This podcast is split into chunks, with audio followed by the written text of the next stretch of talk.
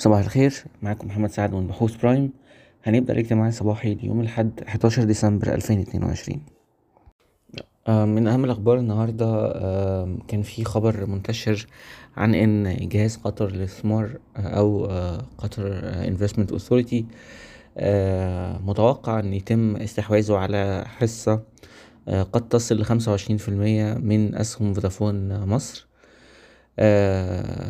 واللي طبعا مصرية الاتصالات بتملك فيه خمسة وأربعين في المية متوقع الاستحواذ اللي طال الكلام عنه إن هو ينتهي ب آه، أو خلال الربع الأول آه، من آه، سنة ألفين تلاتة وعشرين.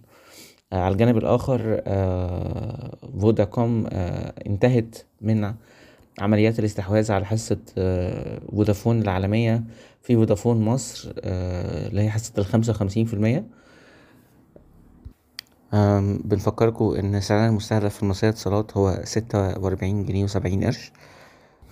مما يعني آه، عائد محتمل حوالي واحد وتسعين في المية. برضو من أخبار الشركات آه، مجلس إدارة آه، البنك التجاري الدولي بيقترح تعيين هشام عز العرب كرئيس غير تنفيذي لمجلس الإدارة. طبعا ده يعني بانتظار أو pending ال approval أو موافقة آه، البنك المركزي.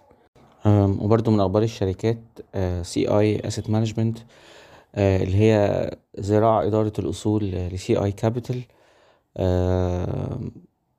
بتستهدف إن هي تزود الأصول المدارة أو ال assets under management لخمسين مليار جنيه بنهاية عام ألفين اتنين وعشرين. ودي كانت أهم أخبارنا النهاردة شكرا صباح الخير